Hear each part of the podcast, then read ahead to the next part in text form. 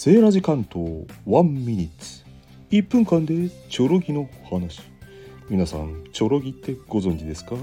そうあれ。セーラジさんあれでしょ。あのおせち料理の黒豆に入ってる赤いやつ。そうそうその通り。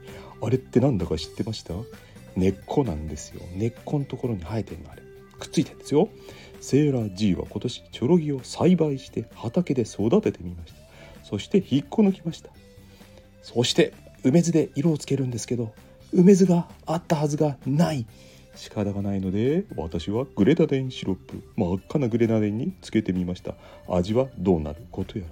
ちなみにあのチョロギなぜお正月に使われるかというと形が千成ひょうたんに似ている。それで縁起物と言われているそうですね。